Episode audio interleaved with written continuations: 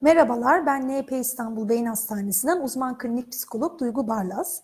Ee, bugün sizlerle çocuklarda kaygı ve tedavileri konusunu e, ele alacağız. Öncelikle şunu belirtmek istiyorum ki kaygı bozukluğu sadece yetişkinlere özgü bir bozukluk değil. Tıpkı yetişkinlerde olduğu gibi çocuklarda da çok çeşitli olarak e, kaygı bozukluklarını görebilmekteyiz. Kaygı dediğimiz şey korkudan farklı olan bir şeydir aslında. Kaygıyı önce biraz tanımlamamız gerekiyor. Kaygı ortada gerçek bir tehlike olmadığı halde kişinin bir panik haline geçmesidir.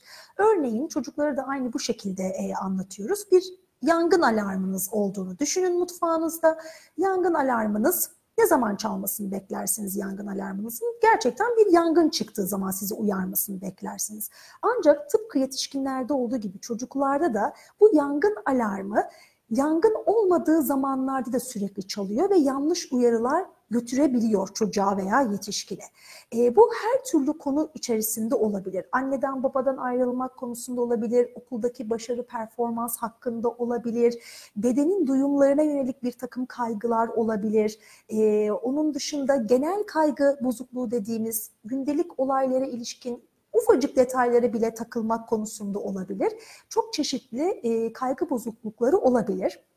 Örneğin bunun en yaygın olarak, en çocuklarda yaygın olarak gördüklerimizden bir tanesi ayrılık kaygısı bozukluğudur. Çocuğun e, gelişimsel olarak yaşıyla uyumlu olmayan bir biçimde bakım vereninden ayrılmak konusunda veya ayrılacağına ilişkin çok ciddi kaygılar yaşamasıyla karakterize olmuş bir bozukluktur ayrılık kaygısı bozukluğu.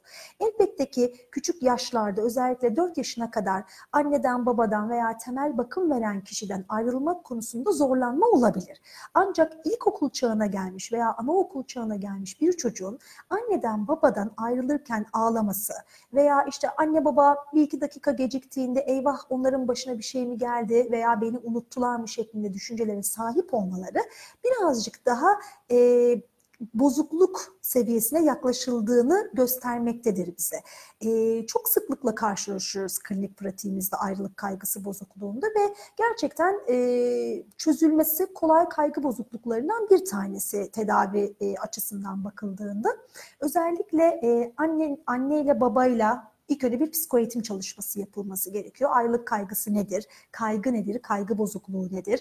Normal kaygı nedir? İşlevsel olmayan kaygı nedir? İlk önce hem çocuk hem anne baba bu konuda bilgilendiriliyorlar.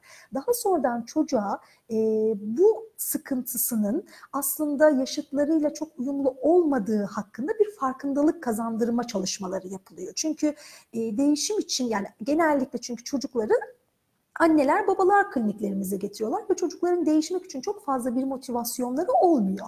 İlk aşamada yapılacak şey çocuğa bir farkındalık kazandırmak ve değişim için motivasyon aşılamak oluyor. Bu bütün kaygı bozukluklarında yaptığımız bir şey. Eğer çocuğun zaten değişmekle ilgili bir motivasyonu varsa e, bu kısmı atlayabiliyoruz, bu aşamayı atlayabiliyoruz. Ama eğer böyle bir farkındalığı yok ve motivasyonu düşükse ilk önce bir farkındalık ve motivasyon aşaması yapıyoruz. Ardından e, bu çocuk çocuklarla iki temel e, şekilde çalışıyoruz. E, hem bilişsel yani düşüncelerinin değiştirmek, yanlış olan düşünceleri ki biz bunlara terapiler içerisinde küçük çocuklarla çalışırken düşman düşünceler adını verebiliyoruz. Bu düşman düşüncelere karşı daha alternatif düşünceler nasıl üretebilir? Geçmişte de böyle düşünceler geldiğinde acaba bunlar doğru mu çıktı, yanlış mı çıktı? Bunları nasıl analiz edebilir? Çocukla bizzat bu çalışılıyor. Bir taraftan da evet e, terapi seansı içerisinde alternatif düşünceler üretiyor. Düşüncelerinin belki yanlış olduğunu, farklı olduğunu kabul ediyor. Ancak bunu dışarıda pratiğe dökmesi ne yönelik bir takım e, üzerine gitme, korkulan uyaranın üzerine gitme şeklinde e, ad verilen bir exposure uygulaması vardır. Maruz bırakma uygulaması. E, terapinin içerisinde bilişsel olarak edinilen bu bilgileri dış dünyaya da entegre edebilmesi için bu yöntemi de kullanıyoruz. Örneğin annesinden ayrılmak konusunda zorluk yaşayan bir çocuğun e, hangi durumlarda korkuyor? İşte yalnız yatmakta korkuyor, babaanneye gitmekte korkuyor, okula gitmekte korkuyor. Çeşitli şekillerde anneden ayrılmakta korkuyor olabilir.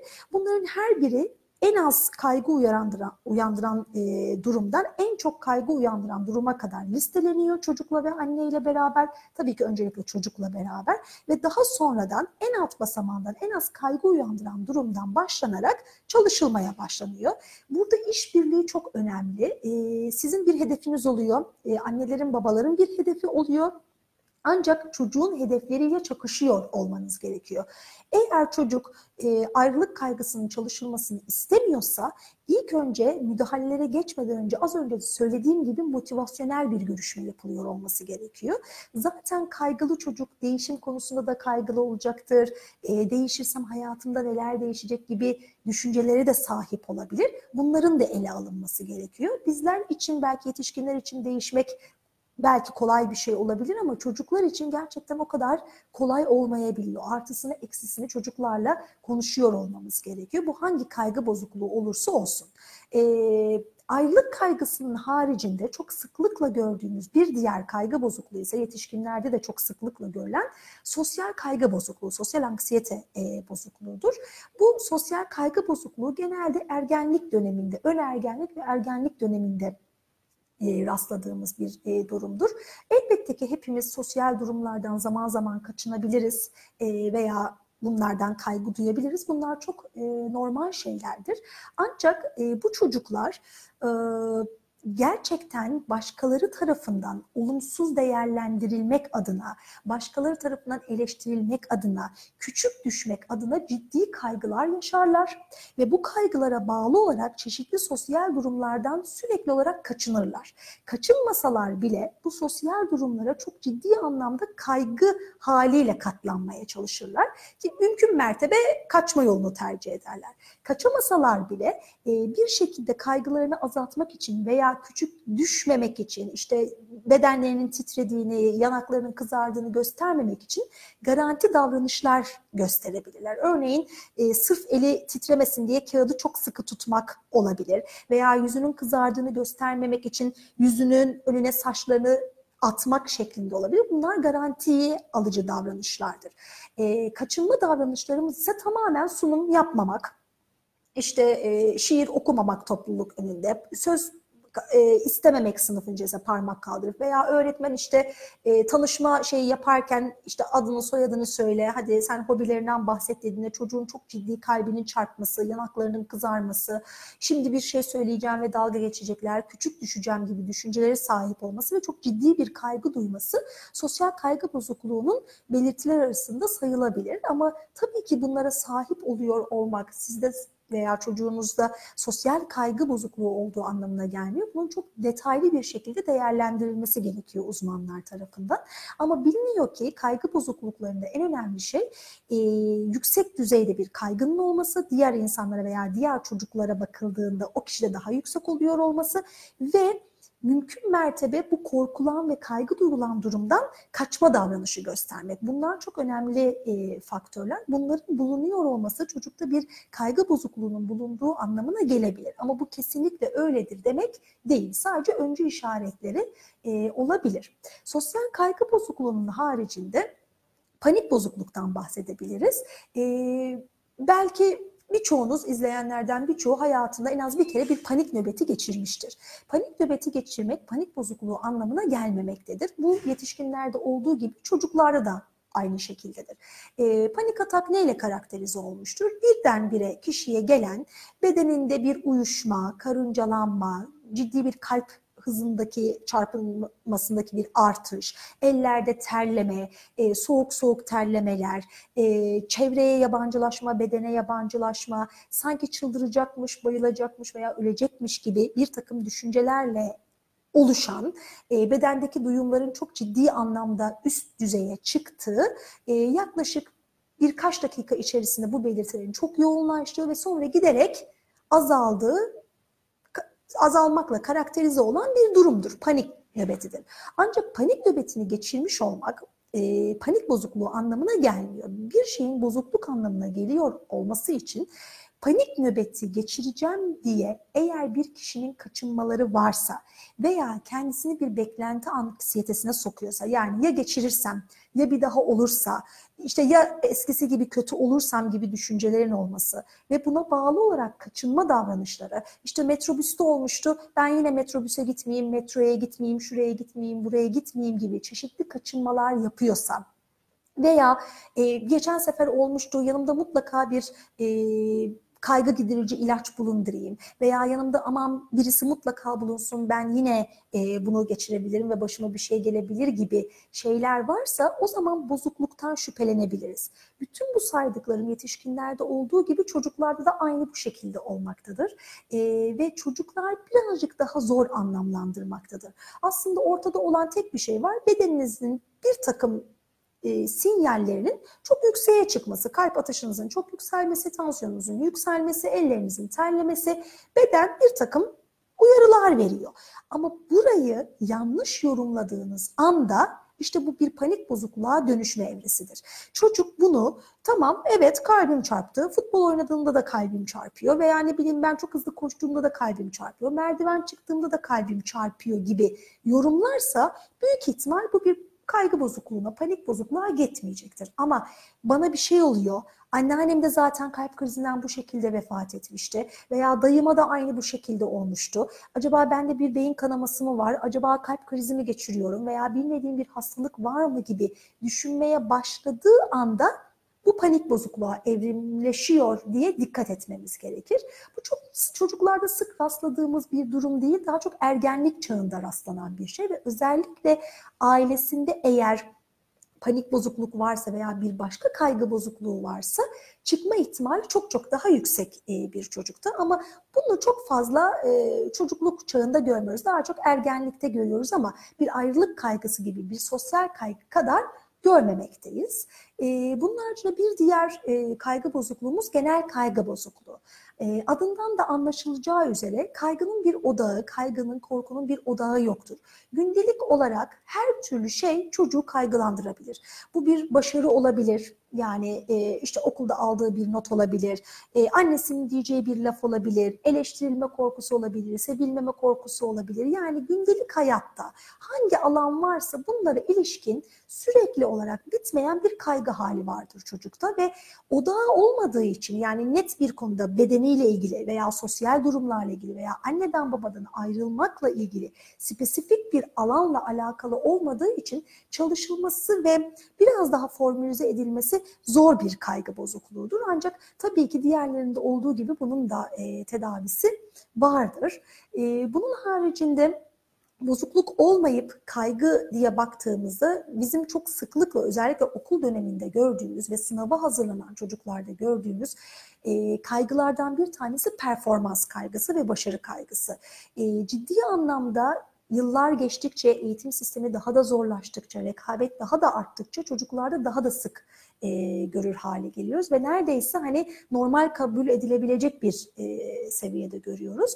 Çocuklar çok ciddi anlamda eğer sınav öncesinde, sınav esnasında veya sınav sonrasında sürekli olarak e, sınavda hata yapıp yapmayı düşünüyorlarsa, e, başarılı olup olmamayı düşünüyorlarsa, yani gösterdikleri bir performansla ilgili sürekli olarak bir uğraşıları varsa buna performans kaygısı e, denilebilir. Bu illa sınav olmak zorunda değil. E, annesine yardım ederken, kek yaparken, futbol oynarken, basket oynarken, resim çizerken, bir tepsiyi taşırken, bir performans sergilerken bunu yapamamakla ilgili, başaramamakla ilgili ya yapamazsam ya başaramazsam ya şimdi herkes gülerse gibi şeyler aklından geçiyorsa buna performans e, kaygısı diyebiliriz. Diyeceksiniz ki bu herkeste olabilir. Elbette ki herkeste olabilir. Zaman zaman hepimizde oluyor. Ancak bunun dozu ve bununla nasıl baş ettiği önemli. Aslına bakılırsa kaygı bozukluklarında zaten sorun hiçbir zaman kaygı değildir. Çünkü kaygı olması gereken bir şeydir. Kaygı bizi hayatta tutan, e, de, hayatımızı devam ettirmemizi sağlayan bir duygudur. Bütün duygularda olduğu gibi, öfkede olduğu gibi, üzüntüde olduğu gibi. Kaygı olmadığını bir an hayal edin dünya tamamen bir kaosa e, dönebilirdi. E, kaygı bizi birçok riskli şeyden alıkoyan, tutan bir özelliğe sahip. Kaygı bozukluğu ise e, işlevsiz olan bir kaygıdır. Yani ortada kaygılanacak aslında o kadar fazla bir şey yoktur. Kişi eğer abartılı bir şekilde kaygılanıyorsa, artık bütün işlevini bozuyorsa işte o zaman zaten bir kaygı bozukluğu olur. O yüzden burada en önemli dikkat edilmesi gereken çocuğum ne kadar kaygılanıyor, bunu ne kadar dile getiriyor ve bununla nasıl baş ediyor. Burada en önemli olan şey nasıl baş ettiğidir. Çünkü eğer kaçınarak baş ediyorsa bu bir bozukluğa evrilebilir e, veya e, kaygısının hiç farkında olmayabilir çocuk. Yani kaçmanın dışında kaygılandığının bile farkında olmayabilir bu da bozukluğa e, gidebilir. Şu şekilde gidebilir. Çocuk aslında hiç farkında değildir e, ve nasıl baş etmesi gerektiğini bilmiyordur, kaçınmıyordur ama nasıl baş etmesi gerektiğini bilmiyordur. Sürekli ağlıyordur, okula gitmek istemiyordur e, gibi durumlar karşılaşılabilir. Burada da annelerin, babaların çok dikkatli oluyor olması gerekiyor. Kaçınan çocuk zaten kendini çok belli eder. Okula gitmek istemez, gitmez de hakikaten veya bir görev verirsiniz yapmaz. Ama başka türlü daha uygunsuz baş eden çocuklar çok fazla görülemeyebilir. İşte kabuslarla kendisini gösterebilir, gece gider annesinin babasının yanına. Bu hangi konudaysa kaygı her birine göre değişebilir. Örneğin sınav kaygısı olan bir çocuk denemelere girmekten kaçınabilir. Okula gitmek istemeyebilir. Ee, işte sunum yapmak istemeyebilir. Ee, onun dışında panik bozukluğu olan bir çocuk Futbol oynuyorsa bir anda futbolda çünkü beden hareketlendiği için, kalp atışı olduğu için ve beden duyumlarıyla ilgili yanlış yorumlamaları olduğu için aktivitelerini e, yarıda kesebilir ve bırakabilir. E, onun dışında ayrılık kaygısı olan çocuk çok bariz bir şekilde kaçınır. Annesinin dibinden ayrılmaz, eteğine yapışır. O, evin içerisinde sürekli onu takip eder. İşte anneanneye yatıya gitmek istemez. Çok sevdiği arkadaşlarıyla dışarıya çıkmak istemez. Hatta bazen okul reddi bile görülebilir. Okula gitmek istemeyebilir. Burada annelerin, babaların onların en güzel yapacakları şey çocukları güzel bir şekilde gözlemlemeleri ve kendi yaşıtlarıyla, kendi cinsiyetleriyle kıyaslama yapmaları kafalarında. Yani e, çünkü bazı dönemlerde, gelişim dönemlerinde kaygı ve korku çok doğal kabul edilebilir. İşte dönem dönem çocukluk çağında doğal afetlerden korkulabilir, öcülerden korkulabilir, hayvanlardan korkulabilir ama bunların her birinin gelişim dönemleri vardır ve bu dönemler bittikten sonra bu korkuların da biz kendiliğinden geçmesini bekleriz. E, kendiliğinden geçmiyor, halen abartılı bir şekilde var gelişim dönemiyle uyumlu değilse bir profesyonelden yardım alınmasını mutlaka e, gerektirir bir durum var diyebiliriz. E, özetle eğer hani toparlamam gerekirse genel kaygı bozukluğu olsun, sosyal kaygı bozukluğu olsun, panik bozukluk olsun, ayrılık kaygısı bozukluğu olsun her birinin temelinde e, kaygı sorun değil. Bu kaygıyla çocuğun ve ailenin nasıl baş ettiği önemli ve bu kaygının yoğunluğu önemli. Bunlara çok dikkat etmesi gerekiyor annelerin, babaların. Eyvah benim çocuğum sunum yaparken kaygılanıyor da bir problem yok ama tahtaya çıkmıyorsa, sunum günü okula gitmiyorsa veya işte sabahında çok yaygaralar çıkarıyor, ağlıyorsa bu bir problem olabilir. Ama anne heyecanlandım, işte birazcık elim titredi ama üstüne gittim, yaptım, devam ettim diyorsa bunda bir problem olmayabilir. En önemli şey kaygının yoğunluğu ve bununla nasıl baş ettiğidir. Bu iki tane şey bizim e, terapi seanslarımızda çok ciddi anlamda yoğunlaştığımız ve e, eğer işlevsiz bir baş etme yöntemi varsa düzeltmeye çalıştığımız bir şeydir. Diğer tüm bütün duygularda olduğu gibi kısacası çocuğa duygusuyla nasıl baş edeceğini, daha nasıl uygun baş edebilir, nasıl regüle edebilir, nasıl düzenleyebilir aslında kaygı bozukluğunda temelde yapmaya çalıştığımız şey budur. Bir yandan da kaygının kaygı ile beraber bir takım düşman düşünceler oluyordu. Bu düşman düşünceler yerine alternatif ne gibi düşünceler e, koyabiliriz? E, daha sağlıklı nasıl düşünebiliriz? Çocuklara bunları öğretmekteyiz terapi seanslarımızda. E, kaygı ile ilgili konuları çok güzel anlattınız hocam. Buraya son ekleyebileceğimiz ve sizden duymak isteyeceğimiz konu aileler bu noktada nasıl davranmalı? Çocuk okula gitmek istemediği zaman Hı-hı. nasıl reaksiyon göstermesi Hı-hı. lazım? Ya da okula gitmeyi başardılarsa çocuk Hı-hı. aileden ayrılmak istemiyorsa ailenin tutumu nasıl olmalı? Bu güzel bir soru çünkü dediğim gibi evet çocuk üzerine konuştuk ama ailenin çok çok büyük bir faktörü var. Aile bir kere modelleyen. Çocuk bomboş bir zihinle doğuyor ve tamamen gördüğü şey ailesi. Anne, baba, anneanne, babaanne kim varsa, çekirdek ailede kim varsa çocuk bununla büyüyor. Bir kere burada ilk yapılması gereken annede, babada veya birinci derece akrabalarda bir kaygı bozukluğu var mı? Tekrardan geriye dönüp bunların bir gözlemlemesidir. Eğer annede de zaten bir ayrılık kaygısı bozukluğu varsa veya annede bir panik bozukluk varsa veya babada varsa çocuk zaten bunu ben onunla çalışırken bir taraftan da anneyi hala modelliyor olacak. Yani benim yaptığım nötrlenmiş olacak. Yaptığımızın hiçbir anlamı kalmayacak. O yüzden birincil olarak annede babada herhangi bir kaygı bozukluğu var mı ve çocuğa model oluyorlar mı, örnekliyorlar mı bu önemli. İkincisi annede babada kaygı varsa anne baba yanlış baş edecek ve uygun baş etmeleri yine modelleyemeyecekler. O yüzden burada annenin babanın da baş etmelerine bakılması gerekiyor. Üçüncüsü çocukta eğer böyle bir kaygı bozukluğuna ilişkin bulgular görürlerse ve saptarlarsa çocukları yargılamadan önce bir dinlemeleri, ne olduğunu sormaları, nasıl hissettiklerini sormaları. Çünkü bizim toplumumuzda genelde çözüm odaklı olmuyor. Okula mı gitmiyorsun? Bir şekilde göndermemiz gerek. Hayır. O süreçte ne oluyor? Çocuk neden gitmek istemiyor? Önce bunun anlanması gerekiyor. Ee, ondan sonra müdahale fazına geçilmesi gerekiyor. O yüzden benim annelere üçüncü tavsiyem veya babalara çocukta böyle bir şey kaygıyla ilgili bir bozukluk olduğundan şüpheleniyorlarsa ne olduğunu, ne hissettiklerini çocuklarına sormaları ve eğer beraber çözemeyecekleri bir durumsa olayı daha da kronikleştirmeden, daha da çocuğu örselemeden bir uzmandan yardım almaları. Çünkü bunlar böyle e, profesyonel yardım olmadan çözülemeyecek durumlar olabiliyor. E, aslında çok basit hayatın içerisinden teknikler gösteriliyor. Ancak e, o kadar kronikleşmiş ve o kadar hani sıkıntılı olabiliyor ki bazen seanslar boyunca sürebiliyor. Seanslar boyunca sürmemesi için annenin babanın bunu gördüğü anda hemen müdahale etmeden bir profesyonelden profesyonel görüş alması ve müdahaleyi profesyonel kişiye bırakmalarını ben öneriyorum. Yayınımıza katıldığınız için çok teşekkür ederim. Ben teşekkür ederim.